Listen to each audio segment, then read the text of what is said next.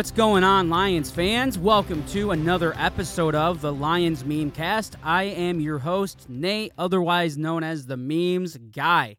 Thanks for taking time out of your day to give this podcast a listen. If you enjoy what you hear today, please go ahead and rate this podcast five stars and subscribe. All right, the dust has settled.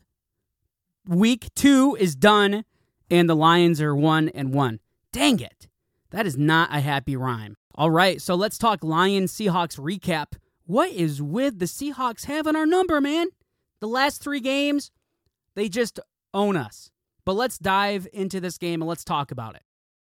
So we will get to everything else, but first we need to talk about this defense. Um, yeah, what defense? So the Seattle Seahawks coming into this game, I understand they were down two starting offensive tackles both their starting tackles were out. During the week, the Seahawks signed um, 41 year old Jason Peters, coming out fresh from their retirement home. I mean, they were playing with guys off the street, basically. Seattle's offensive line wasn't great before any of that. And uh, Alex Anzalone uh, finally got to him after what seemed like forever. And we got one sack. And the sack came on a play where Geno Smith backpedaled for like 20 yards. And that is the only pressure we got on Geno Smith all day. Yeah, so I'll just acknowledge the question that all of us are wondering uh, why aren't our dudes getting to the QB? I mean, let's be honest, we were all thinking that. So, honestly, what it looks like right now, our interior defensive linemen are simply, right now, non fact. And this was something interesting over this past offseason to see how Holmes handled this situation. You have, still have, studs like James Houston, Romeo Okwara, Charles Harris, guys who have shown flashes. This season, you hope they can take the next step. And Holmes is huge about developing players and, and building the team the right way. And you've seen him, I mean, you could just sit here and talk about guys for quite a while, like Amon Ra St. Brown. We get that. Now, I think what happened is that the front office, okay, they're like, this combination, Houston, Okwara, Harris, these one of these dudes, you got three of them, they all got potential. One of these guys is going to step up and be that guy. That second interior pass rusher who's a threat. Someone that can finally, you know, be the duo, the second member in the duo to Aidan Hutchinson. Well, so far, and again, dude, it's only two games in, but so far, that's not happening. It seems the expectations that we had, not only for this defense, but for this defensive line, are just not being met as of yet. Now, the problem of none of these guys so far emerging as this true number two guy is that teams have a pretty simple formula to stop in our defense, at least our line, because they're like, okay, let's just double Hutch. And yeah, that's kind of all we have to do. Just double Aidan Hutchinson every play, and we can just impose our will. Okay, the question is, what do the Lions do to address this? Great question. I am so glad you asked. Yeah, I, dude, I have no idea. You think I look like a coach? No. So there's a couple. There's a couple ways the Lions can go about this, and of course, now going forward, you have to factor in a couple other things. This team is banged up with injuries already, and we'll get to that in a second. But on defense, but now James Houston Tough, tough to hear this. Out six to eight weeks with a fractured ankle. I mean, that's just killer. So why was he playing in coverage yesterday? Why was he why was he like a linebacker? We needed pressure so bad. And literally this dude was just was unleashed last season. Literally, just just let this dude bull rush the quarterback. Just just let him have it. Anybody watch the Patriots Dolphins game Sunday night? where in one of the field goal attempts, the Dolphins were attempting a field goal, and Bill Belichick had one of his uh, special teams guys like get a running start, running running horizontally, and then when the ball was snapped, he ran across. Like, here's an idea: do that with James Houston. Well, now you can't because he's injured. Here's what we need to figure out: how are we going to get pressure?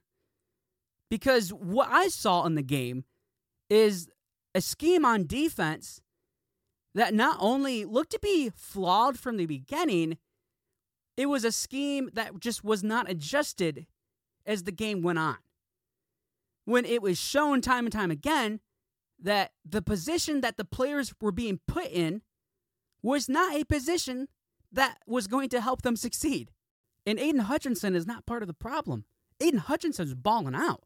Week one against the Chiefs, seven pressures, a career high for him in a single game. Oh, yeah, that's against Patrick Mahomes. And oh, yeah, yesterday, guess what the dude did again? He got seven pressures. But he can only do so much. He's getting double teamed every snap. And frankly, I am kind of surprised that they're not moving him around. He's not being moved around the entire game unless I missed something. You got, if you're the Lions playing the Seahawks, how about exposing some weaknesses on offense? Oh, yeah, line up Hutch on the left side. Uh, it's just an idea. Another factor in this defense not playing up to their potential is just the performance so far of just a few guys. You got guys like Alim McNeill, John Cominsky, the commish, Benito Jones, who played, all three of them played Sunday. They really didn't do much. And Alim McNeill, you know, great off season. The dude loses a ton of weight. He's getting bulk. He's getting in shape. And you just haven't seen that so far. And so Dan Campbell in his Monday press conference, Campbell alluded to just some guys who needed to play better. He said, We need some of our guys to be more reliable. And it just seems like that the defense on Sunday was pretty easy for Seattle to just pick apart and have their way with. So I was looking at a stat or a visualization, rather, that contained all of the throws that Geno Smith made on Sunday. Almost all of them were completely to the right side of the field or the left side of the field. About 40, 30, 40 attempts. All of them were in the same spot. They found what worked and they kept doing it again and again and again. And yeah, we didn't adjust. We were not able to stop it. So you look at that and you think, okay, what is that on? Is that on player or scheme? I would probably have to say scheme for that one. And I'll just say this too. It's easy after two games to look at what the defensive line has done and who we picked in the first round, Jahmyr Gibbs, and be like, I knew it. We should have picked Jalen Carter. Like, it's easy two games in to say that, but you just can't say that yet. And I think Gibbs um, has already shown some flashes. They're, they, it's obvious they're easing him into this offense. But now, of course, and we'll talk about that in a second, David Montgomery's injury. We will see what happens with that because it looks like Gibbs is primed for more touches now it's a long season. We have a long way to go. So we will see what happens there. And it's interesting, too, because you have Brodric Martin and my dude Isaiah Buggs, who have been inactive for the past two weeks. You have to wonder when those guys are going to get playing time. You know, with Houston's injury, you got to imagine one of those two guys, um, Buggs or Martin, are going to get the nod and they're finally going to get some time to prove themselves. I mean, the Seahawks, okay, they have Lockett, they have DK Metcalf, they have some solid tight ends. So they have some personnel that presents, you know, some tough matchups for us. But do you know what else they have in terms of personnel?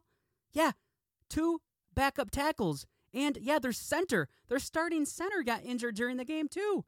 But we just couldn't get it done. We could not get pressure. So look for the Lions to figure that out because bottom line, they're just going to need to if this season's going to be anything special, which we all hope it will be. And I believe it still will be.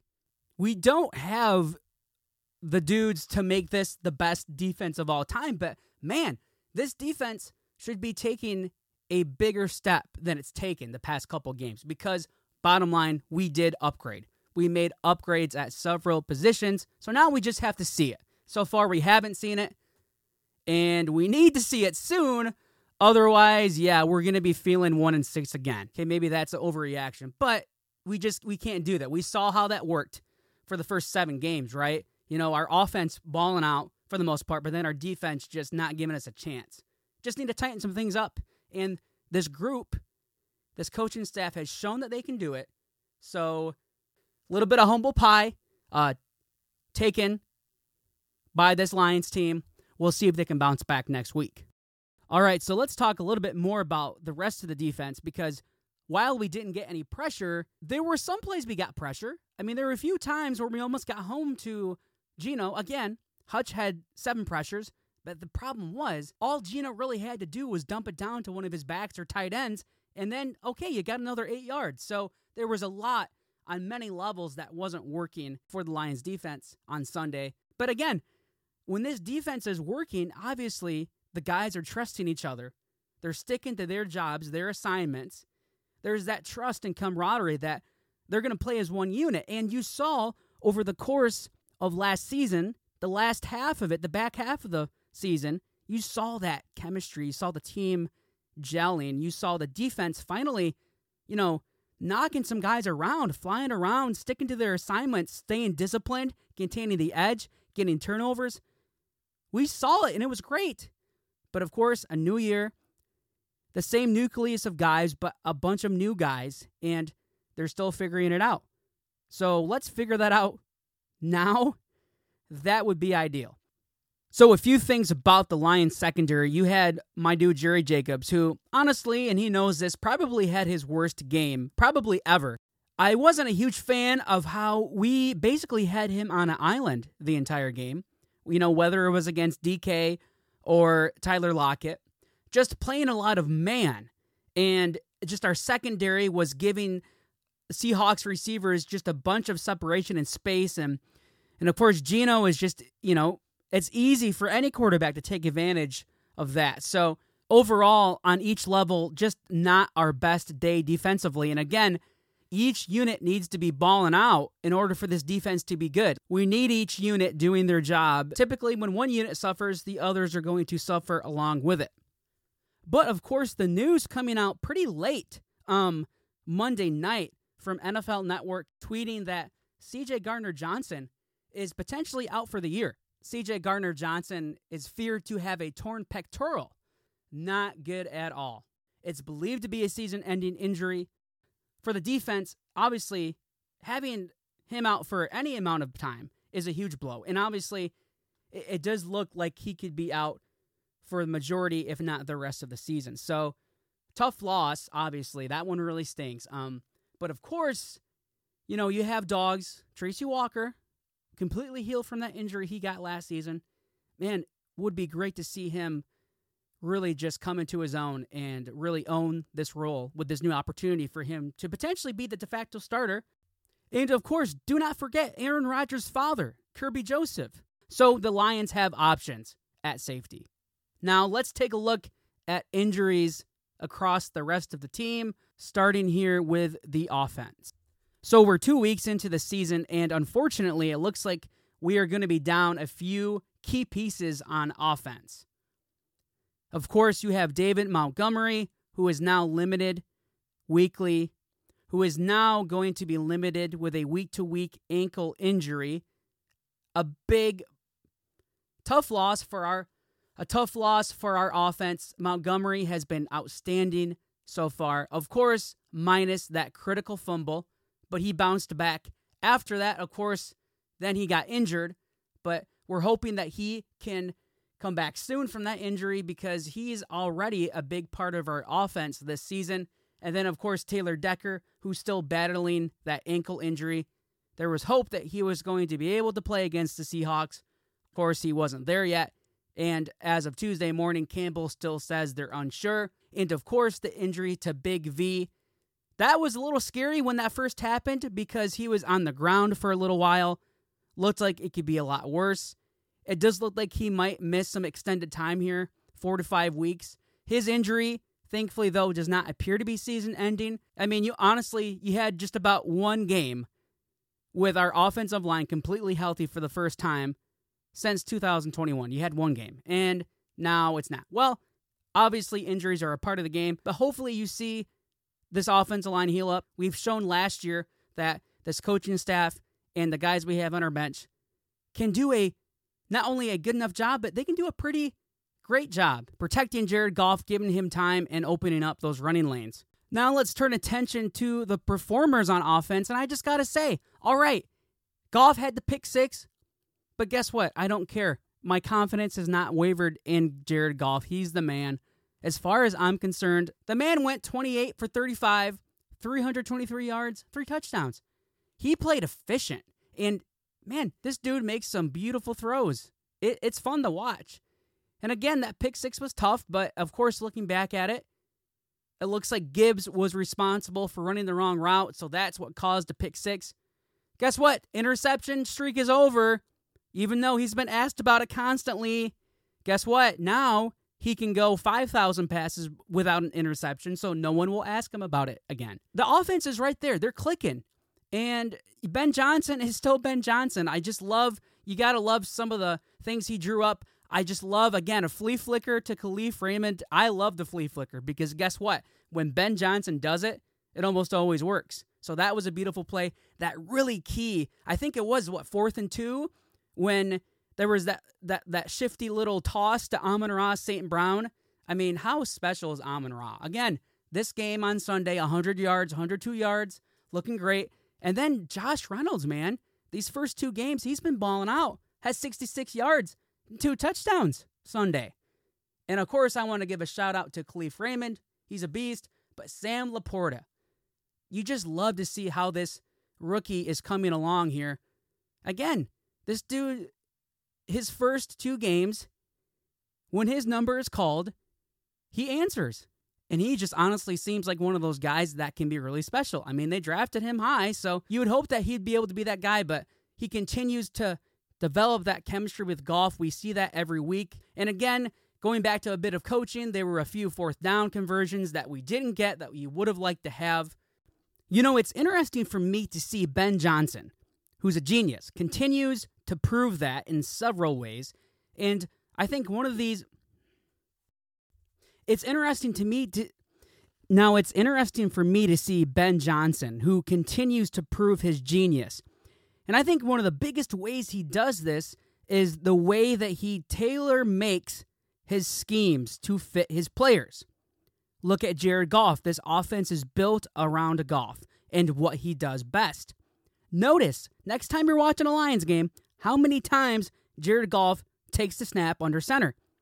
He's under center for like almost all snaps. Watch that next time you're watching a Lions game. Notice that. Observe that because you will not see Jared take many you will not see Jared take many snaps out of shotgun. And when you're under center most of the time, you're able to disguise what you want to do on offense. And Jared is efficient with the ball. He's got some playmakers around him. It's all gelling. Like the offense, minus some turnovers, isn't the problem. But of course, you turn it over to the other side of the ball, and you don't necessarily see this defense being built around the guys you have. I would just hope going forward that Aaron Glenn would sort of use the players that he has to his advantage and draw up some schemes, maybe some creative blitzes or, or, or cool nifty blitz packages. I don't know. I'm not the coach, but you seem to really see that happening with the offense and Ben Johnson, and you don't necessarily always see that with the defense. I think one example of this was, of course, James Houston dropping back into coverage for a lot of his snaps that he did play on Sunday, whereas we really needed a pass rush, and that's the best thing he does. He is an amazing bull rusher.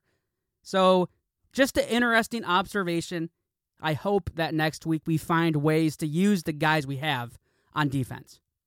You know, it's funny because if two or three different plays go differently, or if the Lions just win in overtime, we are having a completely different conversation. But, you know, maybe this loss is what the Lions needed. We, we knew that they weren't going to go 17 and 0. Maybe this loss is what they needed. We have seen in the past how this team has bounced back from tough losses.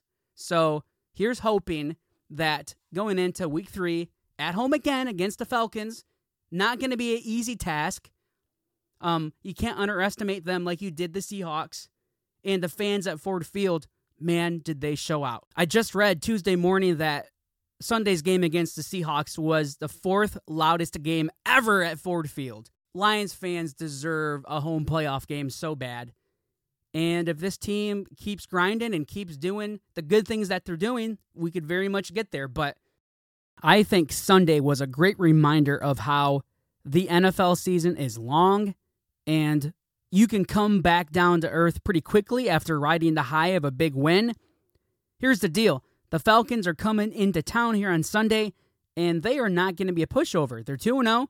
I don't think they're a great team, but they're a team that we should not underestimate especially considering how we underestimated the Seahawks. So look for the Lions to bounce back on Sunday. Hopefully, hopefully, we can get some semblance of a pass rush. That would be delightful.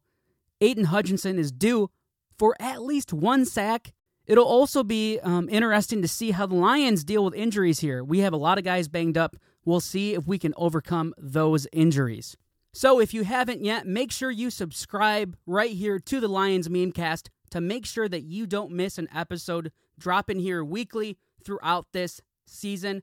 Thank you so much for giving us a listen today. It is very much appreciated. I'm right here with you, hoping the Lions can turn it around. So keep it right here for all things Lions football and Lions memes. And until next time, go Lions, and we'll see you later.